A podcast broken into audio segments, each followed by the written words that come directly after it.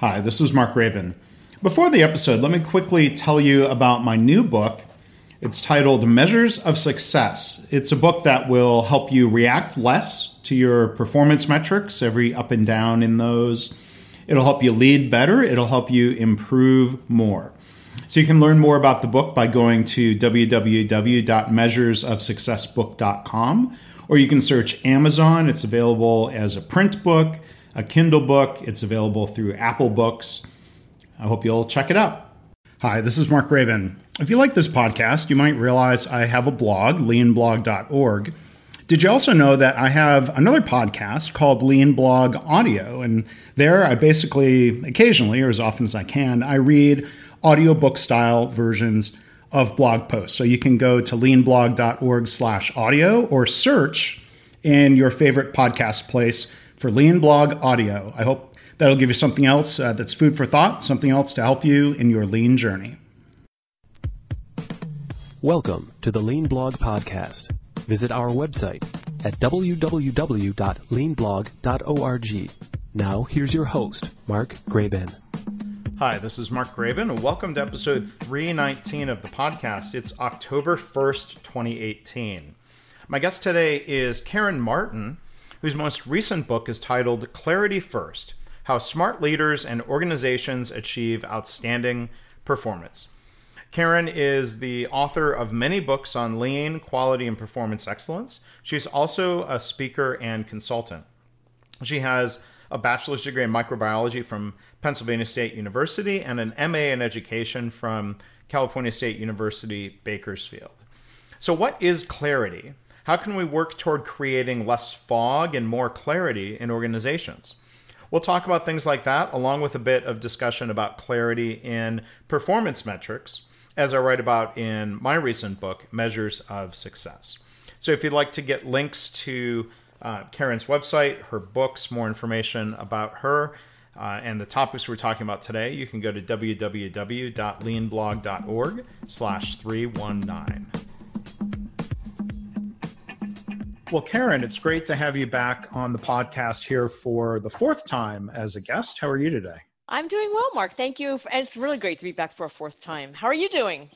Um, I'm doing well, and you know, I'm excited to talk about your new book, Clarity First, and you know, just kind of set the stage uh, for listeners who maybe haven't heard the previous um, podcast. In the book, in the episode 151, we talked about uh, previous book, The Outstanding Organization. In episode 190, uh, we talked about uh, the book Value Stream Mapping. And in the, you know, the, our last discussion just over a year ago, episode 285, Karen, you had posed a, you know, an interesting provocative question is lean dead? I, I, I, think after we talked about that for a while, I think we shared the conclusion that it's not dead. Is, do I remember that right? Yes, it's definitely not dead. Yes it's uh, i mean you know there are local it's not extinct um, as a, a, field there are some local cases sadly where organizations mm-hmm. uh, you know dismantle their uh, lean program and, and maybe if it's still a program maybe that's part of the problem but i mean it seems like it's more a matter of you know organizations either you know eventually figure out you know through their practice of lean and improving how they're going about this they they they figure it out. I mean that that's led you know you've been thinking about those questions with some of your more recent books right? What, what are your thoughts? Yeah so when clarity first i started thinking about what what really compelled me to write it was that uh, well first of all clarity got a lot of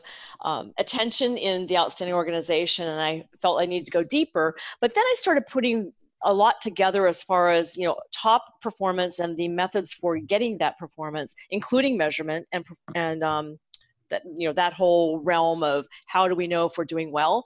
And i discovered that when you strip away all of the uh, language and the acronyms around lean management it really is all about achieving a high level of clarity and that's everything from the way the people are managed to the way the work is being done. And and um, so I I think that what lean is probably transforming into is having a greater understanding of that link and where lean falls apart I have concluded in my you know not a huge data set but pretty good data set that there's ample evidence that it's because the leaders that come into an organization simply aren't comfortable with that level of clarity. And that's a large reason why hmm. some of the success stories sadly go the other way. So uh, I'm gonna I'm just jotting down. I'd like to come back um, and, and and have you elaborate on on that idea of you know leaders not being um, comfortable with with clarity. Uh, I mean, you know, first off, I mean, you know, how do you define clarity? If you can help us get some clarity around clarity, like, you haven't, like you haven't heard that yet. Yeah, exactly. Um, it is information in any format that's concise and easy to understand which i guess you know concise doesn't necessarily make something easy to understand uh, but it's you know it's going away from messaging that you have to go what what does that mean? What what are we supposed to do? What are our priorities? What's our purpose? You know all of those what's the problem? You know those kinds of questions that create there's this kind of fundamental fog that exists in a lot of situations, a lot of emails, a lot of organizations, and kind of kind of kind of permeate permeate the whole organization at times. So clarity is that you know concise and easy to understand messaging that enables people and teams and whole organizations to perform at very high levels. And so, what, would be an example of that fog? Would it, would it be an example of um, you know organization having their stated strategy, mission, vision, values, where people in the organization don't know, like you know, maybe you know, there's vague terms, or they it, would, would that be an example of where yeah. fog trips people up or absolutely i mean you can have everything from and so one of the things i've learned is that organizations are more or less somewhat clear on their mission, what they do, where they get very confused and where there can be absolute non alignment in, in, in, the executive team and possibly even in the boardroom, is around what the purpose of the organization is and what the vision is, which they have to be linked or they don't make sense. And so when the people that work in the organization, well, when the leaders aren't clear about it, then that's the biggest problem. And there's no chance that the people in the organization will be unclear. I mean, will be clear if the leaders are unclear. And so, you know, when I start asking people that question all the time, you know, why are you in business? It's somewhat surprising how many people can't answer that question. Mm and it's just hard to you know have you have a whole group of people moving toward a you know one direction a true north using lean vernacular with that lack of clarity on what why are we doing this? It seems like it would be you know an obvious preference like clarity is better than ambiguity. Um, sort of like we would say uh, you know through lean well you know waste is obviously um, a bad thing. Um, so I mean, you know come back know, I'd be curious, you know, for you to talk more about why why leaders wouldn't be comfortable with clarity. Um, is that because they're they're maybe trying to gloss over um, the real reality? What's going? Um, it could be that. It could be that they. So I divide people into being either clarity pursuers, clarity avoiders, or the clarity blind. And a clarity avoider can get all the way into very sociopathic and, and criminal behavior. Um, but it you know tends to be in that uncomfortable state where people, it, you know, it, the truth here's the thing about the truth, which is what clarity is closely linked to. When you know the truth, it's almost um, painful to not take action on the truth. It, it's you can have visceral pain if you know the truth and you can't take action on it when you live in a more ambiguous state and it's a little foggy you can it mitigates the pain because you can kind of not really know for sure mm. and so there is this non-action pass that you get in living in ambiguity and this is true in personal lives as well as in business lives and it's you know it it's not easy. You know, that was it Tom Cruise or Jack Nicholson that yelled, "You can't handle the truth."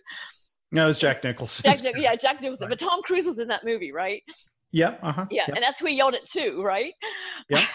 so you know, so it's almost like this not wanting to know, and, and you know, we see this, and you, I'm sure you see it as well in senior leaders that will punish people for saying the truth of a situation. And I think uh-huh. you've even shared your previous role internal that you had that happening a fair amount. Did or am I? Oh, I've had that that that problem has chased me around my entire career, and it doesn't feel so good, does it? Well, no, and uh, you know, it, it's. Um, I mean, we see scenarios in in in both you know the political realm and the business world mm-hmm. of of certain executives that are always you know sort of trying to create you know you know distraction. Mm-hmm. I guess is one way to battle clarity around it something is. that you don't want you know where you know where, where you don't want clarity of you know uh, boy our, our business has uh, a failed strategy and we have execution problems um, anytime people start pointing that out we'll we'll just raise some other issue and create a distraction right? Yeah it's the, it's the marketplace it's this it's that it's the political environment. Yeah i mean it's it's uh, it's so interesting to see how people kind of frame the reality that if you dig deep enough is not at all the reality that they're communicating. Mm-hmm. so it's it's a it's a pretty widespread problem. And it you know you talked about uh, the whole purpose and strategy and, and vision and all that stuff, but it, it permeates all the way down to the lowest levels of an organization if you don't have a leader who honors and values clarity and, and mm-hmm. has that as his or her operating mode uh, much of the time. None of us are always clear. I mean, no one is perfect, but you know, I do think that people have a bias toward tending to operate that way and or tending not to operate that way but the mm. people who tend to not operate that way once they see the value in it and once they even have the self-awareness that in fact they're not operating with clarity that's when the light bulbs turn on and the floodgates open and performance can really soar Mm-hmm. So it's like taking off the handcuffs and the, you know, and being able to run and and do what you need to do, um, even if it's difficult. Yeah. Because clarity can be difficult. Yeah, I mean, you know, what, what, you're saying makes me think of, you know, the difference in organizational cultures. Uh, you know, one one culture, it, it's it's celebrated. People are thanked for uh, pointing out problems because that's the first first step in solving the problem and then um, you know I've I've been in different workplaces where you know if you point if you brought up a problem you were a troublemaker mm-hmm. um, you know that, that, that organizations would uh, not not not take that well so it seems right. like there's you may you know one example of clarity might be the might be the toyota expression of no problems is a problem right look we have problems we need to just accept that real reality and move forward. Yeah, and I also think that what Toyota has brought to the world that helps a lot is the they've taken the emotionality out of a problem by you know saying hey you know it's a gap between where we are where we need to be or want to be and so it's a gap it's you know it's not mm-hmm. like oh my god the sky is falling it's a problem i mean it can be a sky mm-hmm. is falling mm-hmm. problem right. but the, you know they take away the blame they instill you mm-hmm. know a fear not maybe not fearless organization, but a less fearful organization. And I'm sure Dr. Deming is, you know, smiling from heaven at that. So. I hope so too. Um, not, not, the, not the heaven part, but the smiling part. yes, yes, yes. We know he's in heaven. How can he not be? Um, and so, you know, it just, it's just um, the fear. And, you know, the more I work in organizations of all types, the more I see how prevalent fear is. And fear is very laced in um, having a very ambiguous workplace. It, I mean, mm. it's, to me, it's the root cause behind an ambiguous workplace is fear. Yeah. And, uh, you know, what's one other thing that comes to mind is, you know, thinking about ambiguity, you know, ambiguity, lack of clarity around really serious, important issue in healthcare because, you know, here it is, you know, the year 2018, 20 years after some of these, um, you know, Institute of Medicine reports were published. And I still go to organizations where, uh, you know, lean people I have, you know, honestly have no idea how many mm-hmm. people are being harmed, if not killed, uh, mm-hmm. by process related preventable medical errors. And I think, you know, I, I'm not blaming them for that, but I'm like, well, why, why that just doesn't get talked about in um, a lot of health systems openly and, and honestly. It's, it's more like, well, it, I don't, you know, cover up maybe isn't the uh, the opposite of clarity, but mm-hmm. it's more like, well, if we don't talk about it, we don't have to stress over it. Or I, yeah. Well, you know, Yeah, so I've been working in healthcare a little more lately, and I've been seeing a lot of common themes on how much lip service is given to safety and how little is actually being done about it. Yeah. And um, it's it's disheartening, and I'm certainly raising the red flag when I see it. Um, it, it's just it's not an industry. I was I was sharing with a team the other day.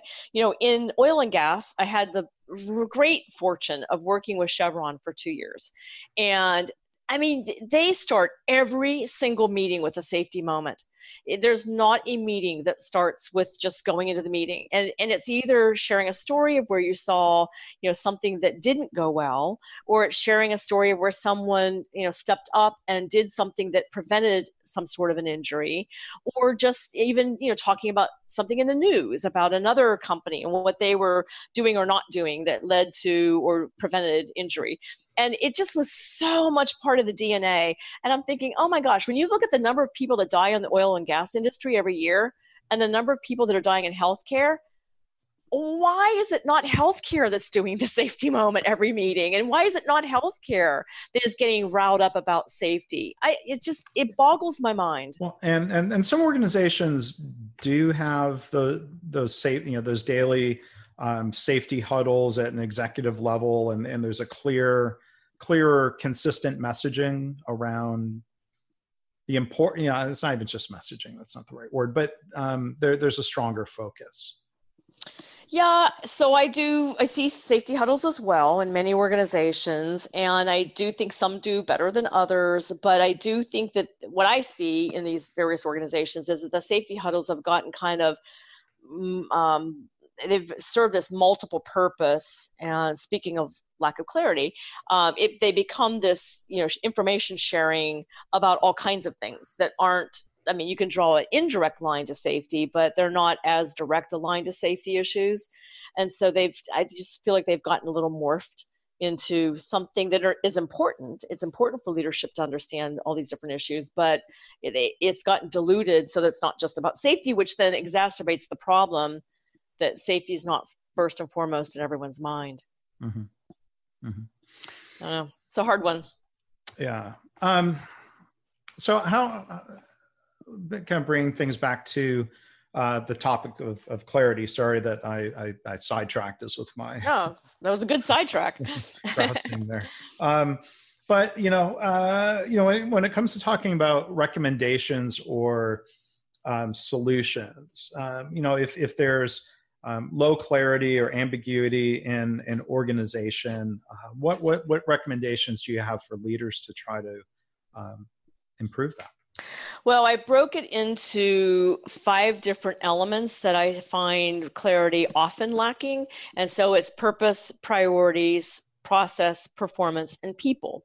And every organization has a little different level of clarity versus not in those different areas and you know so every organization is a little different that we walk into on where we see the greatest opportunity. So it might be purpose. Now healthcare happens to be an industry that's actually fairly clear on their purpose. So i don't think it really behooves us to try to clarify that a whole heck of a lot. Same with social services. And to some degree often in education and government as well. When you get into you know manufacturing especially if it's something that's a very small component of a very large um, product. You know, it just gets a little harder to tie the why there. Mm-hmm. Um, so there's that element. And then when it comes to priorities, well, I could talk for hours on the lack of clarity around priorities because mm-hmm. I see it as a really a big, a big, big, big problem out there. I mean, with leaders not agreeing on the priorities, not agreeing on how they spend their money around uh, trying to achieve whatever you know annual goals they've got, not agreeing on the approach for doing that. Um, you know, and, and that just trickles down into middle managers and front lines not knowing what should I be doing? What should I be spending my time on? Mm-hmm. And um, so there's that. And some organizations are better than others at having, you know, clear priorities for the year. And then we get into something that starts touching on your book, um, measures of success. I mean, mm-hmm. and that's the whole perform. Well, actually, process comes next. But when you get to performance, I'll skip over process for right now. But you get to performance, you know, it just has been fascinating for me to see how many organizations don't truly know how they're performing mm-hmm. on any level other than financial. on any yeah. level operationally, not macro, not micro, nothing. Um, and if they have any clarity around how they want to be performing and what matters, they don't necessarily know how to go about measuring that and how to go about improving it so they get closer and closer to the levels mm-hmm. that they want to be at. Mm-hmm. Um, so it's, you know, that lack of clarity around you know, are, are, we healthy? Are we not healthy? Are we doing good? Are we not doing good? What should we be doing? Mm-hmm. I mean, that just, I mean, think about a football game and going with a blank scoreboard and you're trying to figure out who's winning. Yeah. And what quarter is it? And who has the ball? And yeah. I mean, all those fundamental um, decisions that you need in order to know what to do as a crowd. You know, as yeah. a person in the crowd, do you clap? Do you boo? Do you, what do you do? You know, well, if you're yeah, I mean, they, they don't like in a basketball game, they don't run a quarterly report at the end of every quarter, like, oh, hey, by the way, you're up 12. yeah, exactly. And then if you look at you know the refs and the the coaches and the team members themselves are studying the board to know where are we, what are we doing, what do we need to do, and you know there's just this fundamental lack of clarity around that in all levels mm-hmm. all levels of many organizations. Yeah, and I mean I think there's you know, to, to use your term, a lack of clarity sometimes in the connection between process and performance. And, you know, that's where in my book, I, you know, I try to remind people that, uh, you know, there, there, you know, there's that old expression, what gets measured gets managed. Mm-hmm. And, you know, a lot of times people don't really talk about, well, what do you mean by get managed? And we don't mean managing the metric. That leads to people fudging the numbers, you know, right. gaming the system. We need to improve the process or the system that generates those results. I mean, if right. we talk about metrics as results, it's right there in the word. It's the result of the work you're doing. Right. And and and and, and I think sometimes um, people lose sight of that. If they are keeping score and they say we're not doing well, they focus too much on the score instead of maybe, to use your football analogy, the playbook. Right. Yeah. So uh, back to your comment, I really love that um, comment about what, or the quote about what you measure matter, or get what you measure gets managed, or what you what gets measured gets, gets managed. managed. Yeah. That that whole thing is is so true, and the corollary to that is be careful what you measure. Mm-hmm. Um, because you know, to your point about gaming, the metrics and things like that, there's just so much of that I see um, where the measurement you know, we'll, we'll take care of healthcare since you operate in that world pretty heavily, and I'm increasingly mm-hmm. so. Um, door to doc. So this metric just bugs the crap out of me because door to doc, you know, what I see happening in EDs all across the nation is they put doctors up, you know, close to the waiting area. They pull them out of the exam rooms and they have them there so they can meet a metric of door to doc within you name the number of minutes. And the patient never gets through the ED any faster. Yeah. And it, it's just such a crazy metric that, you know, is pretty widespread. And, you know, when they, when clients say to me, we have to, we have to report that to someone, mm-hmm. I'll say, okay, you can report it to whoever you have to report it to, but do not put that on your wall because that is going to drive all the wrong behavior and it's not going to get you where you're trying to go, which is faster, higher quality patient throughput. Yeah, and that's a great example of you know distorting um, the, the the the system. And you know, I, I think when there's not a good connection between what really matters, having a measure that reflects what matters, and then people's ability uh, to improve the system, right? To, to best meet those results. You know, I try to make those connections you know with, within your framework between performance and problem solving right that if we're not at the level of performance um, where that where we need to be. Um, you know people listening i mean this is you know a lean podcast. So you know people think about um, you know systematic improvement methods like a3 problem solving. Mm-hmm. uh, you know there, there, there's a time where you know when we see a gap in performance we don't we, we don't find the answer by asking well why was yesterday's day bad? Um, when we've got a, a consistent process. We need to look at improving the process instead of just reacting to the most recent data point. Yeah, and also not overreacting to the point in your book, not overreacting to one or two data points that are simply variation in the system that aren't really going to be going toward a trend that you need to do something about, and and being more aware of that variation that exists within a process that's acceptable variation versus unacceptable variation. Yeah, or you know, it could be framed as you know, um, you know, there's all kinds of different language used and um, you know these methodologies: routine variation versus extraordinary mm-hmm. variation, or you could say mm-hmm. typical variation. You know, and and you know we we can do things even in you know in the context of lean to you know boost the average performance of a system. We can also take actions that reduce variation. Mm-hmm. That's not the exclusive domain of Six Sigma. I, I would say.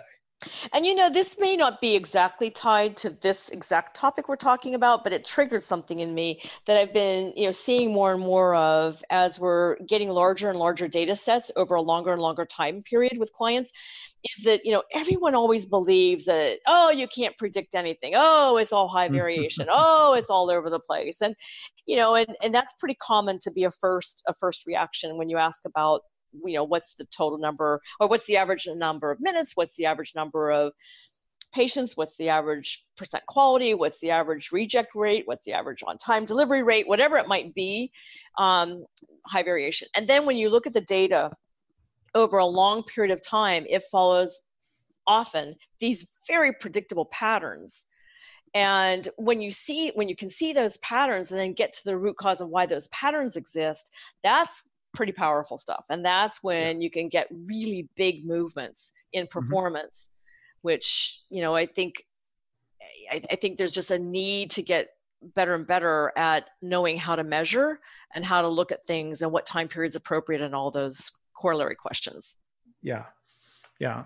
Um, you know, I'm curious, you know, if you've got other thoughts, you know, kind of going back to what to measure, because one other thing I jotted down here, um, you know, we are talking about you know the focus on financial metrics. Um, I have a, a, friend of mine who uh, you know is a, a, veterinarian. He's both owned his own practice and worked for you know a large national chain, and you know and he's been studying lean the last few years, and I, I think he's actually um, writing a book on lean and veterinary medicine. But you know when he was reading my book and he was reflecting, and he said, well.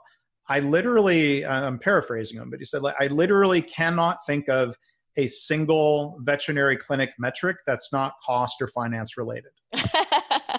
And he, was being, and he was being serious. I'm like, wow. well, how would how would you measure? And you know, I mean, he knows patient safety can be an issue in the veterinary medicine world. He knows waiting times matter, quality and outcomes matter, uh-huh. but it sounds like it's just it's just not being measured, and that, right. that really kind of gave him a moment to pause and reflect on that. What, what, what, I mean, have you tried to have these conversations to help somebody go to more of a a balanced scorecard, if you use that term, or what what what have you found? Yeah. So in Clarity First, I did talk about the different um, methodologies that are out there that help an organization be a little more balanced. And I take financial met- metrics to task quite a bit in the book um, mm-hmm. and talk about the need for operational. But, you know, I decided to simplify it even further than what Balanced Scorecard does and just say, hey, there are, there are metrics that matter to the business and there are metrics that matter to your customers. And you need both sets mm-hmm. of metrics presented in if you want to look at things in a more holistic way.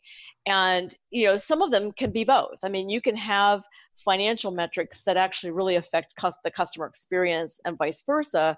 So they could be both but you know to have exclusively financial metrics because i you know one of the things i always say is you know financial performance is an outcome mm-hmm. of phenomenal operations. And of course you have to have the right product price right. The market needs mm-hmm. to want it. But you know once you have that then operations are what lead you down that path of money.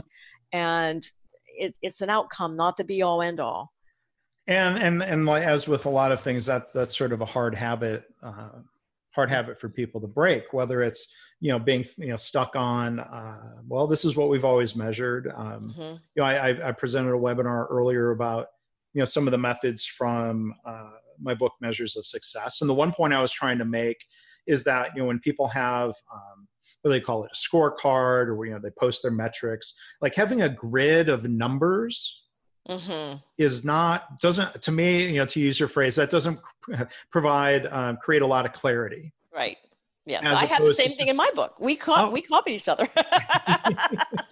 but it, you know, I think what provides much more clarity is just having a, a dang chart, and it could be right. just a simple run chart, um, just to visualize the ups and downs and help people see how much a metric typically fluctuates and what average it's fluctuating uh, right. around because that, that seems to be the case not at least nine times out of ten some metric is just fluctuating around a stable average it's not getting better it's not getting worse it's just um, it's just fluctuating. And you know here's the thing that i think is also at play here is that once you get people especially if there's improvement team members that are kind of charged with looking at performance and and helping in some way shape or form with improvement once you get people understanding how to think about it and how to decide what to measure and all that then it comes down to actually doing it. So one of the things i've been you know suggesting to every client is that the people that are looking at measurement which should be pretty much almost everyone mm-hmm. have to mm-hmm. have rudimentary excel skills. I mean you don't have to do excel. You can do hand drawn charts. But when you want to start looking over a long period of time it gets really cumbersome to have hand hand drawn charts over a long period of time. And most of the time when i see tables and i go back to the people and they're not in line chart form or, or run charts i find out out they don't know how to do it. Yeah. And so this is a fundamental skill set that you know needs to be taught sure for sure in colleges. But um, but if not then within the organization people need to know how to create a visual that's clear about how they're actually performing.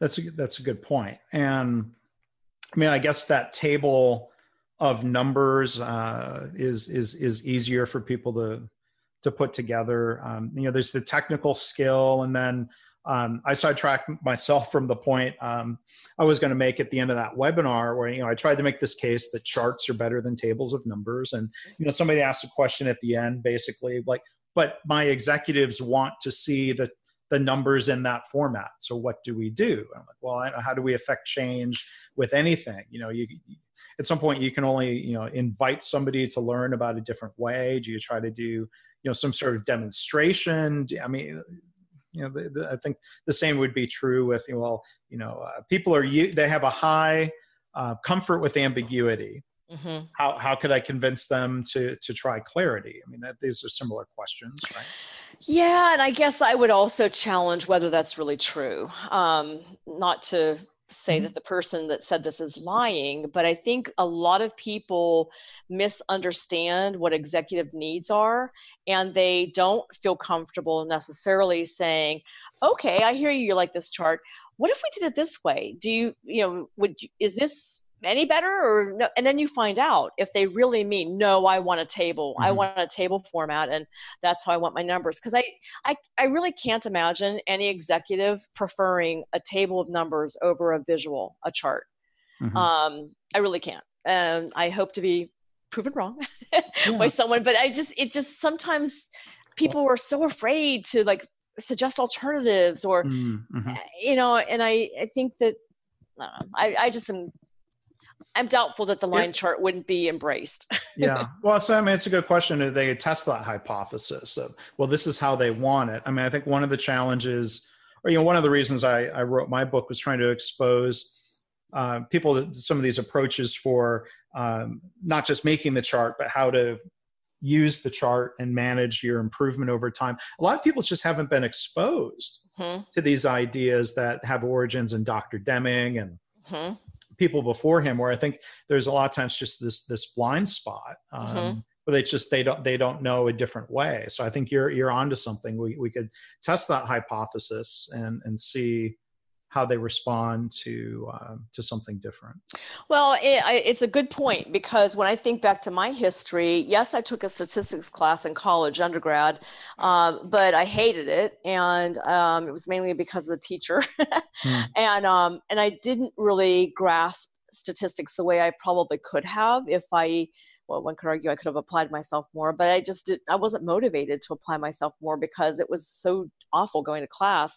And then I was fortunate when I started out, you know, with um, in medical technology, a clinical lab scientist, everything in the lab was pretty much run chart related. Mm-hmm. And so it was just part of my work from day one. And, and that's how I became more comfortable with measurement and more comfortable with looking at performance over time and knowing when you should react and don't need to react and all those things. You know, we had upper and lower limits on everything.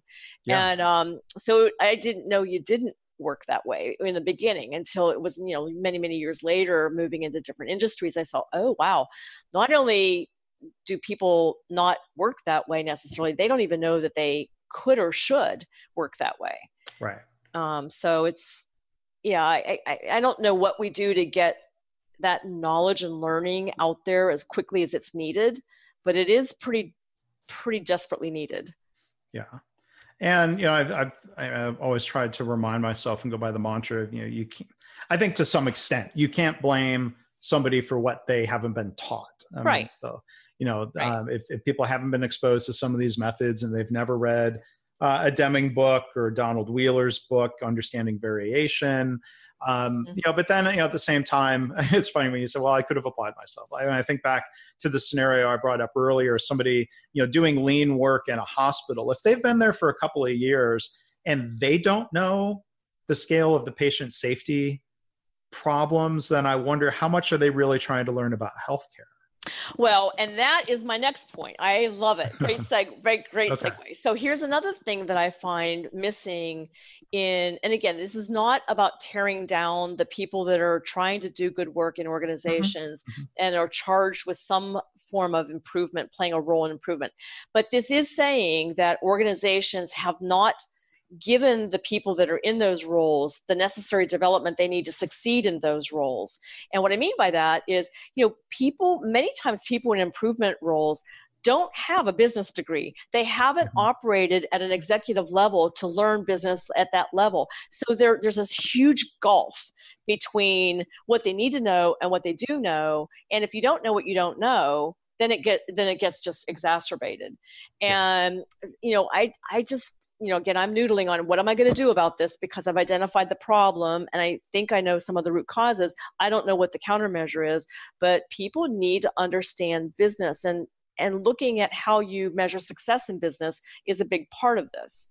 Yeah. and yeah so i'm noodling a lot on that these days. Yeah um, one, one other thing I want to come back to because you, you reminded me of another, um, just uh, another company I worked for in my career when we were talking about clarity and uh, ambiguity. So there, there was uh, a company I worked for, um, manufacturing company, mm-hmm. and they talk about their um, behavioral interviewing and what are the characteristics of people that they were specifically looking to hire and we were evaluating. So I, I, I managed to get hired there, and then you know you go through the annual review process or 360 feedback process, and, and one of the things you know you're you're asked uh, people asked to evaluate.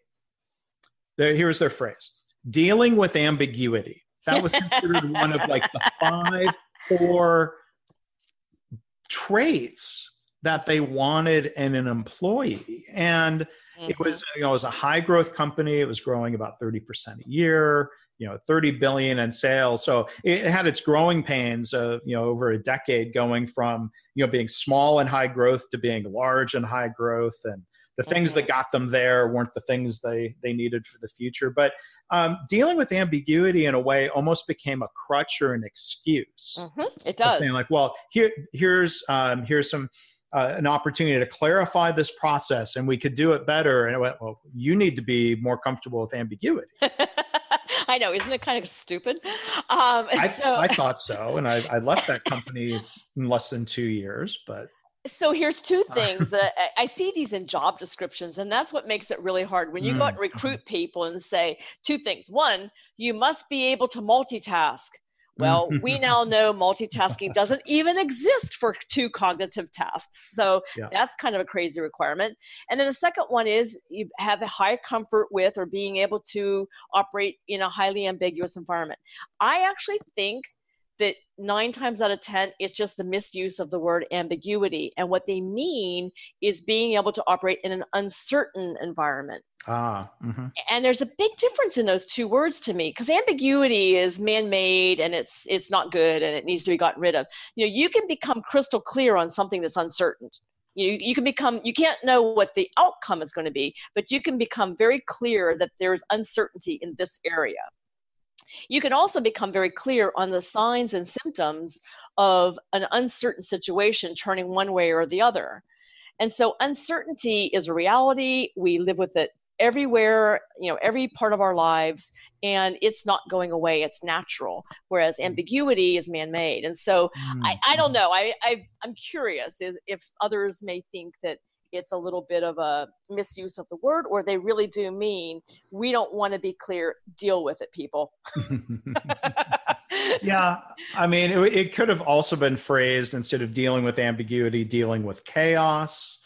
Well another one we don't want to get people that are comfortable dealing with chaos do we?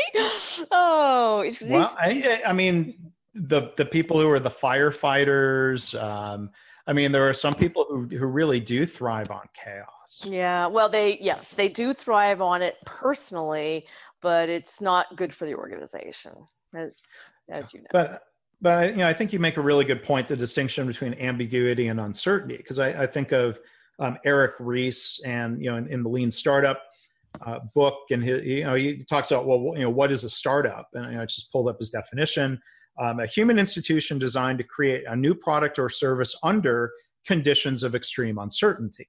Mm-hmm. So that yeah, that's good. Came to mind because there's a lot of uncertainty when when you or I write a book. I mean, I think a book is a startup. There are you know there's uncertainty about whether whether anyone's going to buy it or care, right? Right. Absolutely. yeah, it is a little mini startup. Yeah. Um, so what what um, do you have other books that will be um, offshoots of the, the, outstanding organization or what That's other, a other good question. Very good question. I don't know. I i doubt i'm done but i might be done. I'm not sure with that format with long you know with long format like a book i, I don't know. I this book um, was very difficult to write. Um, it was very difficult to get through the publishing process. It was very difficult to figure out how to promote it. Mm-hmm. Um, in today's ADD world, I don't know what I'm. I it, this is the first time I've not known that I have another book in me that I want to get out mm-hmm. there. Mm-hmm. The one thing I'm noodling on is just transformation in general. Not not in general meaning it's going to be a vague book of platitudes about transformation, but you know, the outstanding organization doesn't really talk through the steps that you really need to go through if you want to transform the organization and the different elements of that. I, I may do something like that, but I don't know. I, I'm not going to do anything if I can't contribute something very, very new to that thinking. Yeah. Well, and you know, something may something may strike you. Um, yeah. How about you? well, I you know it took me a while, you know, between, between books and you know something. You know, this idea has been percolating for about four years or so. Good um, book. It's a really good book, and I'm glad you did it. Measures of success, everybody. Yeah. and um, no, I, I, appreciate that. And um, no, but you know, I was said when when it comes to writing, um, you know, people ask me, should I? You know, they ask if they should write a book, and I said, well, you know, um, when people say they want to write a book, that leads to the starting mm-hmm. of the writing when when people say i need to write this book that's what mm-hmm. leads to a book actually getting completed and right. you know for better or for worse this book for me was something i felt like i needed mm-hmm. to write that i was going to hate myself if I, I didn't do it and i learned a lot in the process i know you learn a lot in the process of researching and writing and clarifying your thoughts, right? Yeah, and you know, I should have been able to predict that you would write this book because I did notice that you were um, getting more and more clear about the, whole issue of variation and process performance and all of that in social media posts and blog mm-hmm. posts and things like that. So it does seem like it was a very good natural outpouring of what you were pulling together and connecting the dots on. Yeah.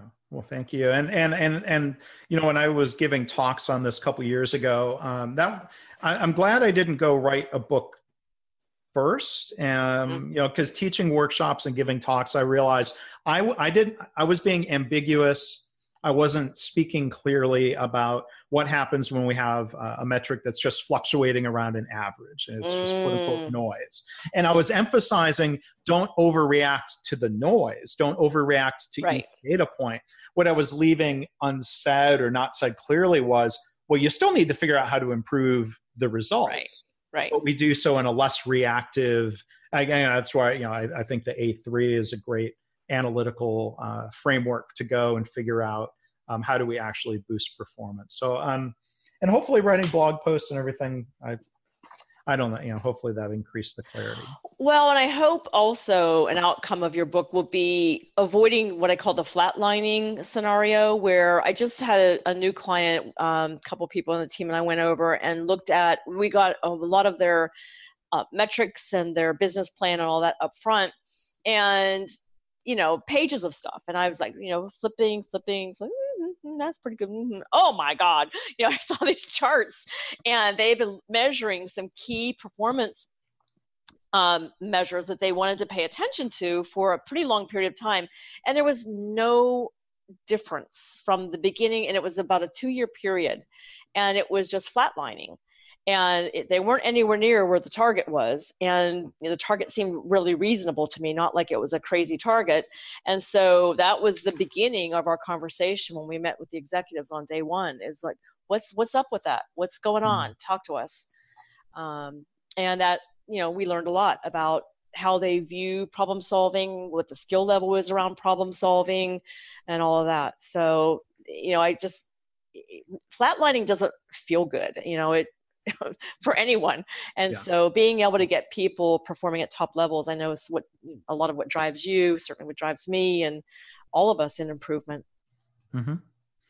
Well, yeah, and and that passion comes through in uh, in your work, in your writing, and um, really appreciate um, you, you, taking time to come and, and t- not only talk about concepts from your book, but I appreciate uh, it was your suggestion that we could try to uh, weave together some of the themes um, between your book and mine. So thank you for suggesting well, that. And thank you because they do have a lot of common themes in them.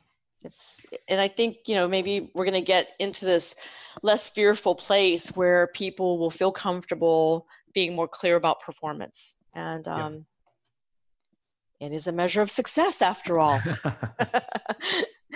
So, so um, it, uh, how can before we wrap up here, how can people uh, buy your book? Where can they learn more? Where can they find you? Online? Yep. Uh, thank you. Yeah, so it's clarityfirstbook.com. We'll lead them to the book page on our website, clarityfirstbook.com. And then there's also, we have a quiz that people can take to learn about their own individual uh, comfort with clarity and also the organization's experience with clarity. And that's clarityfirstquiz.com. Um, that's a fun little quiz to get a baseline and look at where you want to close some of those gaps.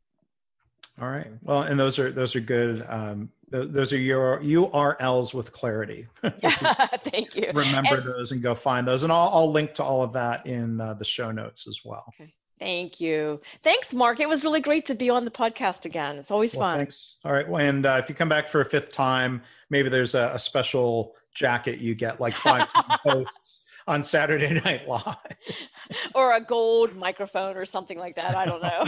I don't have the budget for that, but that's, that's a good idea. You listen to me. Oh, I shot what? down your no. idea. That was what? that was so non kaizeni of me. it could be a hand drawn gold microphone. You've got budget for that. All right. Well, again, our uh, our guest today has been um, Karen Martin.